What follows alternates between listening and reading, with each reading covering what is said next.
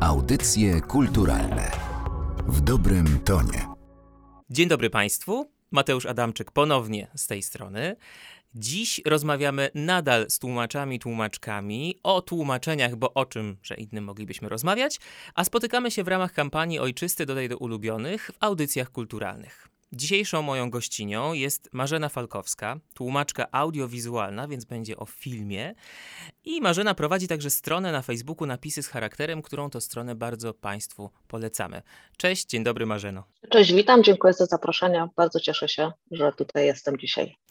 Wiesz co, mam taki pomysł, żeby zacząć od takiego dosyć podstawowego pytania, które wydaje się dosyć banalne, ale odpowiedź na nie, jak już się zdążyłem dowiedzieć, wcale banalna nie jest. No bo co to właściwie znaczy tłumaczyć film?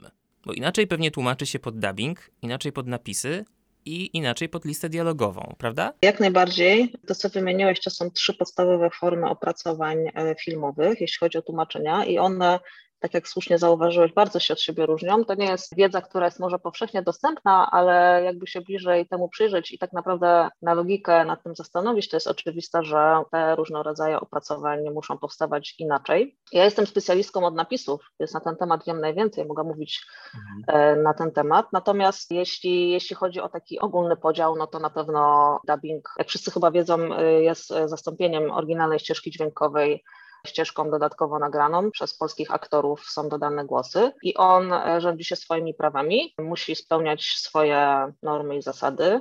Mhm. Trzeba synchronizować wypowiadany tekst z tym, co się dzieje na ekranie, z ruchami ust aktorów. To jest chyba piekielnie trudne, prawda? No bo przecież to są dwa różne języki, a więc po ruchu ust i warg widać, że inne słowa są wypowiadane. Tak, dlatego właśnie twórcy dubbingu, czy to tłumacze, czy dialogiści, którzy przygotowują dialogi na podstawie przetłumaczonego wcześniej przez kogoś innego tekstu, muszą dopasować e, nie tylko pod kątem czasu trwania wypowiedź, kwestia mhm. aktora, ale również pod kątem rozłożenia spółgłosek czy samogłosek, tak żeby w miarę możliwości odpowiadało tłumaczenie ruchowi ust aktorów co jest e, zadaniem piekielnie trudnym i w związku z tym czasami bywa, że pojawia się jakiś taki element sztuczności, bo, czy mhm. nienaturalności, bo te wypowiedzi różnią się od oryginału, a jednocześnie muszą pamiętać o tych zasadach, o których wspomniałam przed chwilą. Natomiast dubbing oczywiście ma swoje zastosowanie w produkcjach dla dzieci, w, e, w bajkach, w filmach animowanych dla dzieci, ale nie tylko, bo też często produkcjach kinowych, e, mhm. na przykład filmy Marvela często wchodzą do kin z dubbingiem. Powiedzmy to kino popularne coraz częściej sięga po tę formę przekładu, jeśli chodzi o produkcje filmowe, ale nie tylko. W serwisach streamingowych mhm. też zdarza się dubbing. Oprócz tego mamy lektora, który jest taką no, niby specjalnością polską, czy też szerzej mówiąc specjalnością bloku wschodniego, bo historycznie tutaj lektor dominował. Dla reszty świata jest to rzecz dość dziwna i śmieszna nawet. Trudno się dziwić, bo jeśli, nie wiem, Francuz, Hiszpan, Niemiec czy Szwed słyszy lektora, to, to się dziwi, jak to możliwe, że, że mężczyzna czyta kwestie kobiet, dzieci i po prostu mhm. wszystkich postaci w filmie. Ale dla nas, dla Polaków, przez to, że w telewizji przez lata ten, ten lektor dominował, jest to, jest to kwestia przyzwyczajenia, dla nas nie jest to takie dziwne. Mhm. Aczkolwiek nie można też powiedzieć, że Polska jest krajem typowo lektorskim, bo przecież w kinach mieliśmy napisy od zawsze. Napisy w kinach polskich były już w latach 30. ubiegłego wieku. Mhm. A coraz częściej, i to jest w ogóle świetna sprawa, widzowie mogą sobie wybrać wersję w jakiej będą oglądać, czy to w wydaniu na Blu-ray na przykład, można wybrać lektora lub napisy, no i serwisy streamingowe też tak. często pozwalają wybrać wersję lektorską, wersję z napisami i, i dubbing. Na przykład jak wyszedł pierwszy sezon Wiedźmina na Netflixie, to można było wybrać spośród trzech różnych wersji aż i myślę, mhm. że teraz, kiedy wyjdzie drugi sezon w grudniu tego roku, będzie podobnie. Aczkolwiek najczęściej są do wyboru dwie wersja. Albo mnie... dubbing i napisy, albo lektor i napisy. Tak, i to mnie zawsze bardzo cieszy, bo powiem ci szczerze, że ja nie jestem wielkim fanem ani lektorów, e, ani dubbingów w filmach e, zagranicznych. Wybieram napisy i to jest właśnie, że tak się wyrażę, twoja działka, prawda? Bo ty się zajmujesz e, głównie, a może tylko, to popraw mnie, jeżeli się mylę, opracowywaniem napisów do filmów i seriali oczywiście. Tak, tylko, właściwie tylko. Dlatego ja tak pobieżnie tylko powiedziałam o tych innych formach opracowań, bo od tego są specjaliści. Mamy zresztą w Polsce świetnych specjalistów. Tutaj nie będę wchodzić na ich działkę, na pewno odpowiedzieliby o tym dokładniej i lepiej. Natomiast ja się zajmuję napisami jak najbardziej, które też rządzą się swoimi prawami, też mają swoje ograniczenia, swoje zasady. To jest mój konik i moja działka. Rozumiem. To może, y, bo kiedy wyobrażam sobie, jak można by było tworzyć napisy do filmów, no to sprawa wydaje mi się tak na pierwszy rzut oka dosyć prosta. Odsłuchuję sobie, co mówią aktorzy, postaci i tłumaczę na język polski, a potem albo ja, albo ktoś inny wrzuca to, że tak powiem, na ekran w postaci napisów. Ale czegoś pewnie muszę się pilnować, bo gdyby było to takie proste, to nie byłoby tej całej zabawy wokół tego i też nie rozmawialibyśmy przecież dzisiaj o tym. Więc może poprosiłbym Cię, żebyś opowiedziała o kilku takich podstawowych zasadach, do których należy się stosować. Zdecydowanie nie jest to takie proste. Z tego podstawowego powodu, że ludzie mówią szybciej niż czytają, tak? Czyli hmm. wszystko to, co jest powiedziane na ekranie, na pewno się nie zmieści w napisach, bo po prostu nie zdążylibyśmy tego przeczytać na czas, a to by było bardzo frustrujące. I napisy, które tłumaczą słowo w słowo to, co jest mówione na ekranie, nie są dobrymi napisami, bo nie na tym polega sztuka napisów. Trzeba dbać o to, żeby skondensować treść, czasami przeformułować, sparafrazować w ten sposób, żeby jednocześnie zachować sens i treść wypowiedzi, a przy tym zmieścić się w pewnych wyznaczonych limitach. I to są limity zarówno czasowe, jak i przestrzenne. Nie będziemy może wchodzić w szczegóły, bo różni się też w zależności od platformy, od klienta i tak dalej. Mhm, Natomiast mhm. mówiąc najogólniej, napisy prawie zawsze mają dwie linie. To jest taki mhm. standard e, w, e, w branży, który się przyjął. I liczba znaków w danej linii też troszeczkę się różni, natomiast najczęściej jest to 40 lub 42 znaki. Mhm. Kiedyś było mniej w czasach analogowych, ale to się wiązało z różnymi kwestiami technicznymi. Teraz, kiedy mamy produkcje cyfrowe, mamy innego typu ekrany, można zmieścić tego troszkę więcej. Także mamy 42 znaki w linii, mamy dwie linie i musimy zmieścić w tym treść. Przy czym napis nie może ani trwać za krótko, ani za długo. Mhm. Tutaj też najogólniej mówiąc, ten przedział to jest powiedzmy między jedną sekundą a 6-7 sekund na trwanie danego napisu. I to jest po to, żebyśmy zdążyli przeczytać i jeszcze spojrzeć na to, co się w ogóle dzieje w tym filmie, prawda? Oczywiście, oczywiście. I tutaj często też w tłumaczeniu napisów stosuje się taki wskaźnik jak liczba znaków na sekundę. Mhm. I to jest taki główny wyznacznik naszej pracy. Nie możemy przekroczyć pewnego limitu i to się też bardzo różni w zależności od typu programu, od kraju, od klienta. Mhm. Więc tutaj powiedzmy z góry mówię, że operuję pewnymi ogólnikami. Na przykład większość klientów obecnie wymaga, żeby nie było więcej niż 17 znaków na sekundę. Mhm. Dla większości produkcji. Jeśli jest produkcja przeznaczona dla dzieci, takich dzieci trochę starszych, które umieją już czytać oczywiście, mhm. E, ale nie na tyle szybko jak dorośli, to tam jest e, limit troszkę niższy, 13 znaków na sekundę zazwyczaj i też to się różni w zależności od kraju, na przykład kraje skandynawskie, gdzie napisy od lat funkcjonują w telewizji w przeciwieństwie do Polski. Tam ludzie są przyzwyczajeni do czytania ich, co też zresztą, tak mówiąc nawiasem, przyczyniło się bardzo do wzrostu poziomu znajomości angielskiego wśród ludności.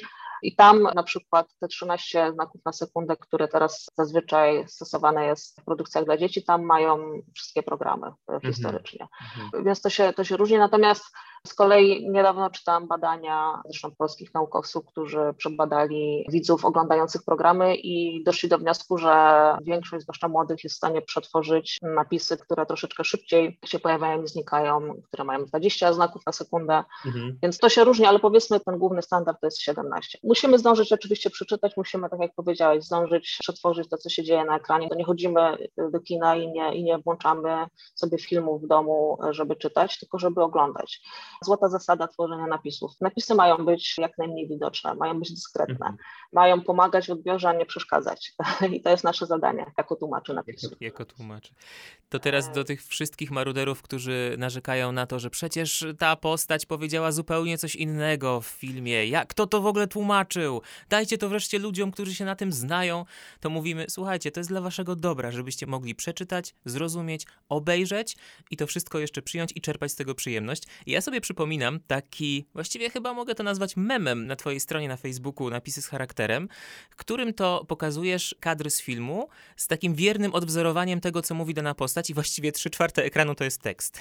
Nic poza tym nie widać. Tak, no jeśli, jeśli ktoś orientuje się na przykład jak wyglądają fansaby, czyli napisy tworzone przez, przez fanów do mhm. produkcji, mhm. które nie są e, oficjalnie dostępne, na przykład wśród fanów e, anime, produkcji anime od lat one funkcjonowały, to tam rzeczywiście mamy napisy na pięć linijek, mamy w ogóle przypisy do napisów, co jest w ogóle pewnym tak, kuriozum i bez, bez zatrzymania filmu nie jesteśmy w stanie tego wszystkiego przyswoić. Można robić co chwilę pauzę, żeby przeczytać, co tam tłumacz nam chce przekazać.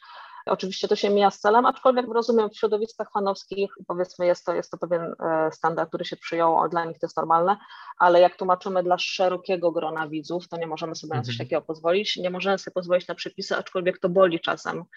Często jest tak, że nie jesteśmy w stanie przetłumaczyć dokładnie tak, jakbyśmy chcieli, i czasami bywa, że niektóre elementy się gubią gdzieś tam w tłumaczeniu, aczkolwiek myślę, że dobry tłumacz napisów jest w stanie zminimalizować to i tak przetłumaczyć, żeby zmieścić maksimum treści minimum znaków czy minimum słów. I jednocześnie, żeby mieć na względzie również to, co się dzieje na ekranie, wszystkie, wszystkie odwołania, referencje, wszystkie te kanały niewerbalne, no bo przecież film to nie jest tylko to, co jest mówione, ale to jest też to, co jest pokazywane, muzyka, wizualne metafory i tak dalej, i tak dalej.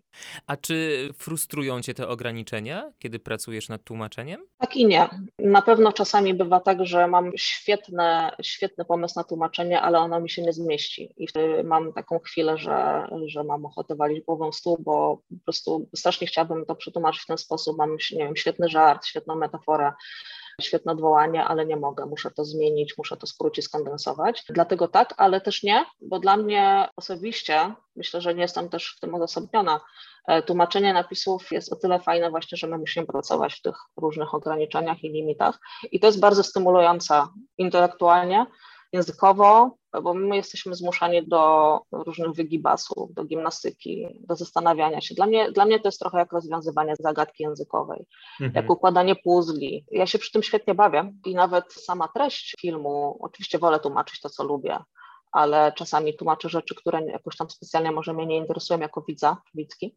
ale sam fakt tej zabawy językowej, tego, tego żonglowania słowami, tej kondensacji, znajdowania synonimów, znajdowania innych konstrukcji, parafrazy, przekształcenia, to jest na mhm. tyle fajny proces, że myślę, że on wynagradza te frustracje, które wspomniałam na początku, i sprawia, że, że, że, świetnie się bawię w trakcie pracy. I myślę, że dużo osób, które wybiera ten zawód, ma podobnie. Jak y, tłumaczy literatury, nie muszą się, oni oczywiście mają mnóstwo innych swoich y, zasad i ograniczeń, natomiast nie muszą, nie muszą być tacy skondensowani i nie muszą się tak ograniczać. Zresztą wydania polskich książek zazwyczaj są dłuższe niż no choćby książek angielskich, no, z, innymi językami może być różnie, ale na pewno angielskich, bo angielski jest znacznie bardziej skondensowanym, krótszym językiem, a tłumaczę głównie z angielskiego, nie tylko, ale głównie z angielskiego. Więc tak, lubię to, lubię te ograniczenia, bo to jest fajne, to, to zmusza do wysiłku myślowego, do zabawy językiem. Nie narzekam. To dobrze to słyszeć. A jeżeli jesteśmy już przy sztuce tłumaczenia, to mnie zainteresowało takie zdanie, które pojawiło się u ciebie właśnie na stronie na Facebooku,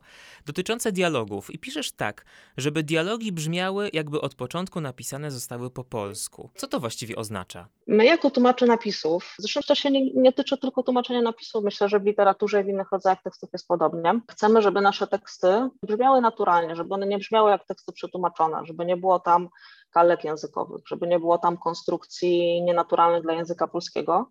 Mhm. Ta naturalność jest potrzebna, bo tak, my tłumaczymy głównie dialogi w filmach. Dialogi muszą płynąć, muszą brzmieć, i tak jak e, ludzie mówią po polsku na co dzień. Oczywiście mhm. z zachowaniem poprawności językowej. Wiadomo, że ludzie nie zawsze mówią poprawnie. Nawet ja mówiąc teraz popełniam pewne błędy gramatyczne, to jest normalne. Natomiast jak tłumaczymy, musimy tak z jednej strony dbać o tą e, dbałość o gramatykę, składnię polską i tak dalej, wszystkie zasady, ale jednocześnie musimy to zrównoważyć z pewną taką płynnością, naturalnością, potocznością w pewnym sensie języka, tego jak ludzie mówią na co dzień, zwłaszcza jeśli mamy do czynienia z takim no, zwykłym filmem jakimś, nie wiem, jeśli tłumaczymy film dziejący się historycznie, czy na przykład, nie wiem, na dworze królewskim mhm. lub też w sądzie, tak, to też musimy dopasować rejestr języka e, do danej sytuacji. Inaczej mówią nastolatki w szkole średniej, inaczej mówią pracownicy urzędu i tak ale gdzieś tam ta naturalność brzmienia musi być naszym nadrzędnym priorytetem i dlatego też to jest może ciekawy wątek, bo e, w dążeniu do skrótowości nie możemy też o tym zapomnieć. Mhm. E, często takim błędem początkujących tłumaczy napisów, ponieważ oni tam właśnie wiedzą, że o, muszą się zmieścić w określonej liczbie znaków, więc nie mogą ich przekroczyć, skracają czasami wręcz e, za bardzo. Na przykład, nie wiem, nie powiemy w życiu codziennym, gdzie są me klucze, tak? Tylko gdzie są, gdzie są moje klucze. Ale to są dwa znaki mniej, więc albo nie wiem, oh my god, często jest w filmie, prawda? No to mhm. czy my mówimy o mój Boże? No nie bardzo. My mówimy raczej o Boże. To są takie drobnostki, to są naprawdę niuanse, na które my zwracamy uwagę. Widz ich gdzieś tam może świadomie nie zauważa, ale ma jakieś poczucie, kurczę, to jakoś tak dziwnie mi brzmi. Mhm. albo rzekłam do niego. Nie mówimy tak. Powiedziałam, mimo że to jest dłuższe słowo, e, ale nie można poświęcić czytelności na rzecz naturalności też, bo to wtedy wygląda dziwnie. Nie wiem, albo na przykład ostatnio miałam dyskusję z jednym tłumaczem, przyjazną oczywiście, nie, nie kłóciliśmy się, czy napisałeś w napisach, gdzie idziesz, czy dokąd idziesz. Mhm. Rzadko ludzie mówią, dokąd idziesz, mimo że tak, tak jest poprawnie. Tak. Słyszy się w książce, gdzie idziesz. I tutaj na co powinniśmy postawić w napisach? Czy na taką słownikową poprawność, na to, co Rada Języka Polskiego tak wskazuje, że powinno, powinno być, czy powinniśmy postawić na taką pewną kolokwialność, potoczność? Ja myślę, że obie wersje są do wybronienia. Mhm. Zależy też, gdzie się dzieje dany film. Akurat tamten dział się w liceum American High School, więc to były te takie dzieciaki, które niekoniecznie musiały mówić poprawnie i chyba się zdecydowaliśmy, że pójdzie jednak ten, gdzie idziesz. Więc to są takie drobnostki, mhm. na które my potrafimy spędzić długi czas, zastanawiając się nad e, użyciem takiego czy innego słowa. Wszystko po to, żeby ten efekt końcowy dla widza był jak najbardziej przyswajalny, naturalny, ale też, żeby nie poświęcić poprawności językowej na ołtarzu tej naturalności. To jest niesamowite, bo z mojej perspektywy, perspektywy widza, nigdy bym nie pomyślał, że nad wyborem takiego małego słowa, jak dokąd albo gdzie, może się toczyć jakaś rozmowa dwojga tłumaczy. To, to jest zaskakujące, ale wiesz co, z perspektywy widza jeszcze, chociaż ja tego nie robię, mogą mi Państwo nie wierzyć, ale nie narzekam na tłumaczenia tytułów filmów. Czy ty się zajmujesz też tą sferą? Cieszę się bardzo, że pytanie o tłumaczenie e, tytułów filmów padło, bo ono daje mi okazję, żeby obalić pewien mit, polegający na tym, że to tłumacze są odpowiedzialni za za tłumaczenie tytułów, co nie jest prawdą. Prawie nigdy się tak nie dzieje. Za to odpowiadają dystrybutorzy filmów w danym kraju, którzy często mają cały sztab marketingowców, którzy obmyślają ten tytuł w taki sposób, żeby przyciągnął jak najwięcej widzów i fajnie brzmiał co nie zawsze ma dobry efekt i czasami bywają te tytuły rzeczywiście śmieszne. Wszyscy pamiętamy na przykład z lat 80. elektronicznego mordercę, czy wirujący seks, czy, czy szklaną pułapkę. To są takie, takie przykłady, które już funkcjonują trochę jako takie żarty z brodą w środowisku mhm. tłumaczy i nie tylko. Bywa to też problemem, kiedy pojawia się sequel, e, kontynuacja filmu, a pierwotne tłumaczenie odnosiło się do fabuły pierwszej części.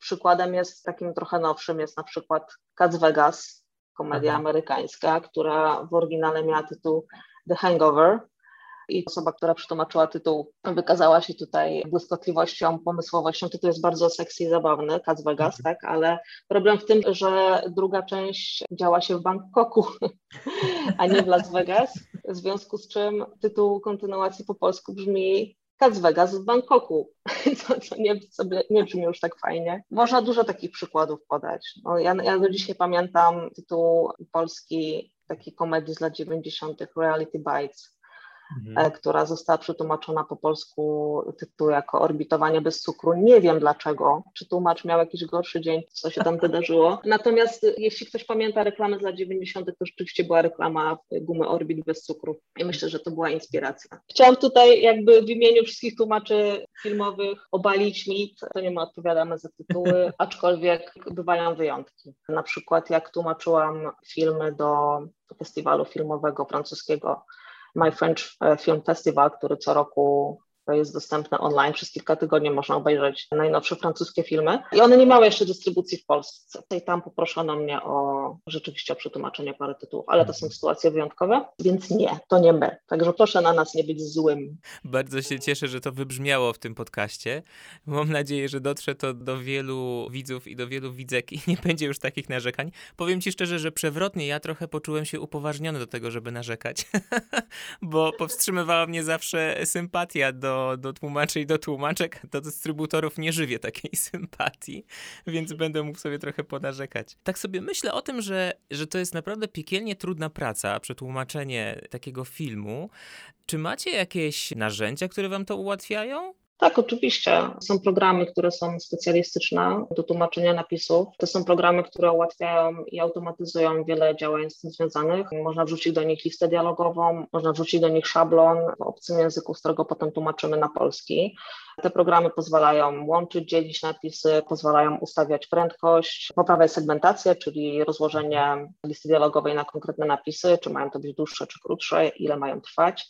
Właśnie rozstawienie, czyli timing z angielska. To jest bardzo ważna kwestia, bo tłumaczenie to jest jedna część, a rozstawienie tych napisów w odpowiednich momentach to jest zupełnie inny rodzaj działania. On idzie oczywiście w parze z tłumaczeniem. Czyli ty również się tym zajmujesz, czyli ustawiasz te napisy tak, żeby klient miał już gotowca, tak? Czyli dostaje po prostu taki plik od ciebie i może to odtwarzać równocześnie z filmem. Najczęściej tak jest, aczkolwiek tutaj znowu e, użyję ulubionego e, sformułowania, to zależy.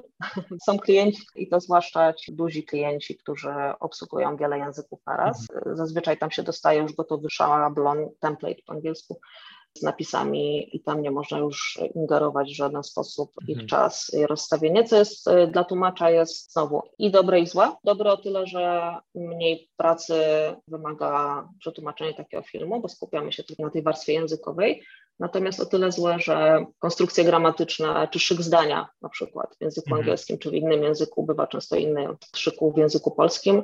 Jeśli nie możemy zmienić segmentacji, nie możemy zmienić rozstawienia to momentami trzeba się troszeczkę nagimnastykować jeszcze dodatkowo bardziej w tłumaczeniu, żeby to brzmiało naturalnie, żeby to, co mówi w danej chwili aktor czy postać na ekranie, odpowiadała temu, co jest w napisach. Także jeszcze tak krótko odpowiadając na Twoje pytanie, mamy programy swoje, jest dużo programów na rynku, niektóre są bardzo drogimi kombajnami, inne można to kupić troszkę taniej, są też programy darmowe, także jeśli ktoś chce spróbować swoich sił, poduczyć się troszeczkę, to może sobie pobrać programy, które też całkiem nieźle sobie radzą z tą pracą, a nie kosztują wiele, lub też w ogóle mhm. nic nie kosztują.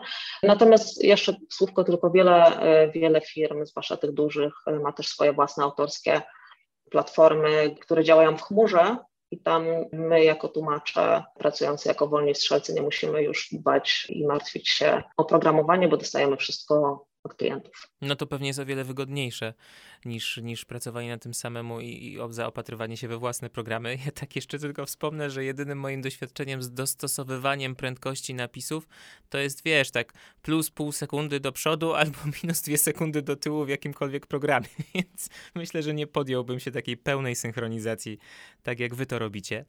I jeszcze na zakończenie chciałbym cię zapytać, czy żeby tłumaczyć filmy, to trzeba być kinomanem? Nie trzeba, ale to bardzo pomaga, bardzo pomaga, bo raz, że rozumie się język filmu lepiej, wszystkie te wizualne metafory, plany, ujęcia, wszystko to, co składa się na film jako komunikat. Jeśli to się rozumie, to łatwiej jest też dopasować napisy, nie wiem, nie zasłonić napisami jakiegoś ważnego elementu na ekranie na przykład. Filmy też często ze sobą rozmawiają i to nie tylko w kwestii nawiązań tekstowych, czyli że pojawiają się jakieś cytaty z innych filmów, w kolejnych filmach nakręconych później, ale też pojawia się taka pewna intertekstualność, jeśli chodzi o jakieś wizualia. Teraz na myśl przychodzi mi słynna scena z, z Ojca Chrzestnego, w drugiej części bodajże, gdzie zamykają się drzwi przed twarzą Diane Keaton, kiedy mhm. Corleone wchodzi do pokoju i to jest taka bardzo wymowna scena, bo on zamyka przed nią swój świat i ona zostaje od tego oddzielona. To się pojawiło ostatnio w serialu Apple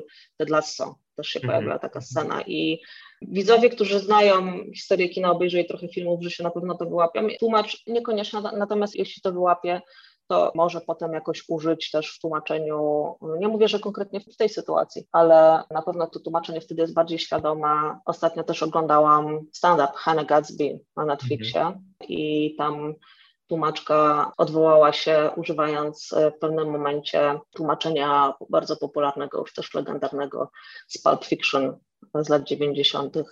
Zrobię ci z czterech liter jesień średniowiecza. Mhm. Więc nie, mogła pójść w zupełnie w inny sposób, w inną stronę i jakby nie zawrzeć tego odwołania, ale zrobiła to i to z takim dodatkowym smaczkiem, więc odpowiadając na Twoje pytania, zdecydowanie to pomaga. A masz takie tłumaczenie filmu, z którego jesteś wyjątkowo dumna? Tak, y, mam kilka takich tłumaczeń i mogłabym mhm. o nich opowiadać bardzo długo, ale, ale, tego nie zrobię, bo bym wszystkich tutaj może zanudziła. Może podam takie dwa przykłady z ostatnich mhm. lat. Kilka lat temu zdarzyło mi się tłumaczyć dla Netflixa drugi sezon serialu She's Gotta Have It. To jest serial Spike'a Lee, reżysera amerykańskiego, który jest bardzo zaangażowanym reżyserem, tworzy filmy, które obracają się w historii Afroamerykanów. I to jest serial, który był po prostu naszpikowany, nafaszerowany rozmaitymi odniesieniami do kultury, sztuki, historii czarnych, amerykańskich, ale nie tylko. I jednocześnie był też komedią, więc miał bardzo dużo żartów językowych, które również się odnosiły do tej kultury. Więc spędziłam mnóstwo czasu czytając w różnych zakątkach internetu, bo Wikipedia czy Urban Dictionary nie wystarczył zdecydowanie. E, szukając tych odwołań, czytając na ten temat, tam trzeba było podjąć bardzo dużo różnych decyzji, jak nie wypłaszczyć tych odwołań, ale jednocześnie uczynić się na tyle czytelnymi, żeby w tych ograniczeniach czasowych, o których mówiłam wcześniej, widz był mhm. w stanie je zrozumieć i wyłapać. I myślę, że chyba poszło mi nieźle. No, tak myślę, takie mam poczucie, aczkolwiek oczywiście teraz pewnie bym poprawiła trochę rzeczy z perspektywy czasu patrząc. A drugi projekt, który jest świeższym projektem, niedawno skończyłam nad nim pracę, to jest serial Fundacja. On jest na platformie Apple Plus TV. W tej chwili chyba już pięć odcinków wyszło, w sumie będzie dziesięć. I to jest serial, który jest oparty na sadze science fiction, też takiej legendarnej Isaac Asimowa, która jest, no, jest w zasadzie dla gatunku science fiction jest takim kamieniem węgielnym. I to zawsze jak się tłumaczy film czy serial na podstawie literatury, to jest troszeczkę trudniej, bo dobrze jest też sięgnąć do tłumaczenia literackiego, nie wymyślać jakichś nowych terminów czy tłumaczeń, tylko raczej iść po tej linii, którą znają już czytelnicy. Więc tutaj też musiałam odświeżyć sobie sagę, którą czytałam prawie 20 lat temu ostatnio. Mhm. To z jednej strony, z drugiej strony twórcy też wprowadzili dużo nowych wątków i postaci, których w książkach nie było, w związku z czym trzeba było zachować jakąś spójność. Było trochę słowotwórstwa, jak to zwykle bywa w serialach czy filmach fantastycznych, ale też sama treść nie była łatwa, bo to jest, to jest serial, który naprawdę nie bierze jeńców. Jeśli chodzi o zawiłość, często się odnosił do teorii naukowych, matematycznych, mhm. genetyka, ale też religioznawstwo z drugiej strony, fizyka kwantowa, także wiele różnych teorii naukowych. To też trzeba było wszystko posprawdzać, uspójnić jednocześnie przełożyć na tyle jasno, żeby widz e, zrozumiał o co chodzi. Mhm. Więc mocno się napociłam, ale właśnie takie trudne projekty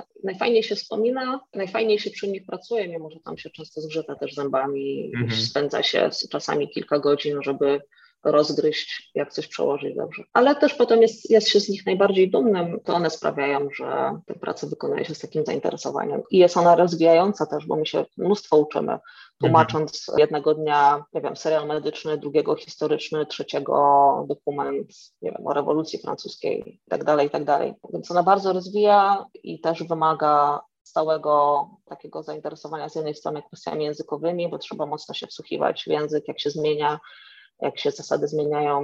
Wiadomo, że żebyśmy już teraz nie, nie przełożyli słowa black jako, jako murzyn, bo to już nie jest na tę chwilę w obecnych czasach. No nie powinno się tak robić po prostu i tak dalej, i tak dalej, więc musimy być na bieżąco, musimy dużo czytać, musimy, musimy dużo słuchać i to jest fajne, bo się nie cofamy, tylko się rozwijamy cały czas. Zachęcamy Państwa oczywiście do oglądania tych seriali i filmów, które Marzena przetłumaczyła już nie wiem jak Państwo, ale ja będę je oglądał z o wiele większą, poszerzoną świadomością i już nigdy nie spojrzę na napisy filmowe tak jak dotychczas być może trochę po ignorancku. Zachęcamy również do tego, żeby odwiedzili Państwo stronę na Facebooku, którą prowadzi Marzena, czyli napisy z charakterem. Tam pojawiają się arcyciekawe treści. Bardzo Ci dziękuję, Marzena, za tę rozmowę. Było mi niezwykle miło i mógłbym tak jeszcze i jeszcze, ale może jeszcze uda nam się spotkać. Nie raz. Bardzo chętnie. Ja również dziękuję za rozmowę. Napisy to jest nie tylko moja praca, ale też pasja, więc ja bym mogła o nich opowiadać godzinami. Może rzeczywiście kiedyś będziemy jeszcze okazję. A póki co zapraszam na moją stronę. Napisy z charakterem znajdziecie Państwo na Facebooku i na Twitterze. Równolegle prowadzę w obu tych miejscach. To jest świeży projekt, który powstał niecały miesiąc temu i on ma na celu takie trochę naświetlenie pracy tłumacza ale też odwrócenie może sposobu mówienia o napisach, bo gdzieś tam na początku powiedziałam, że napisy powinny być niezauważalne i jeśli one są dyskretne i widz e, nie pamięta, że oglądał film z napisami, nie pamięta, że je czytał, to znaczy, że tłumacz napisów zrobił dobrą robotę. I to jest prawda. Natomiast napisy stają się widoczne wtedy, kiedy pojawia się jakiś błąd, jakiś kwiatek, czy to faktyczny, czy wyimaginowany mhm. E, i wtedy napisy trafiają do mediów, jest oczywiście wielka krytyka, no bo każdy jest mądrzejszy tak, e, tak. I, i chce swoje ich zdanie wyjaśnić, bo on przecież też zna angielski. I chciałam troszeczkę odwrócić to. Chciałam wprowadzić troszkę takiej pozytywnej atmosfery i trochę naświetlić przykłady fajnych, kreatywnych, pomysłowych, naturalnych napisów tworzonych przez moich kolegów i koleżanki po fachu bo często jak oglądam napisy polskie w filmach i w serialach, to, to zauważam. Mhm. Oczywiście zauważam złe rzeczy, ale nie będę się na nich koncentrować, bo robią to inni świetnie. Zauważam mnóstwo fajnych rzeczy i o nich chcę pisać, chcę je pokazywać. Myślę, że, że tego nam trzeba. I zapraszam na moją stronę do śledzenia nie tylko ludzi, którzy zajmują się zawodowo tłumaczeniem, choć oczywiście oni są główną grupą docelową, ale wszystkich, których ciekawi zagadnienie przykładu filmów, którzy chcą się więcej dowiedzieć na ten temat, zobaczysz fajne przykłady, także zapraszam. Czyli niewidoczne napisy to dobre napisy, ale nie rozciągajmy tego myślenia na tłumaczy i na tłumaczki. Jeszcze raz bardzo Ci dziękuję za rozmowę i do usłyszenia. Dziękuję, do usłyszenia. Audycje kulturalne w dobrym tonie.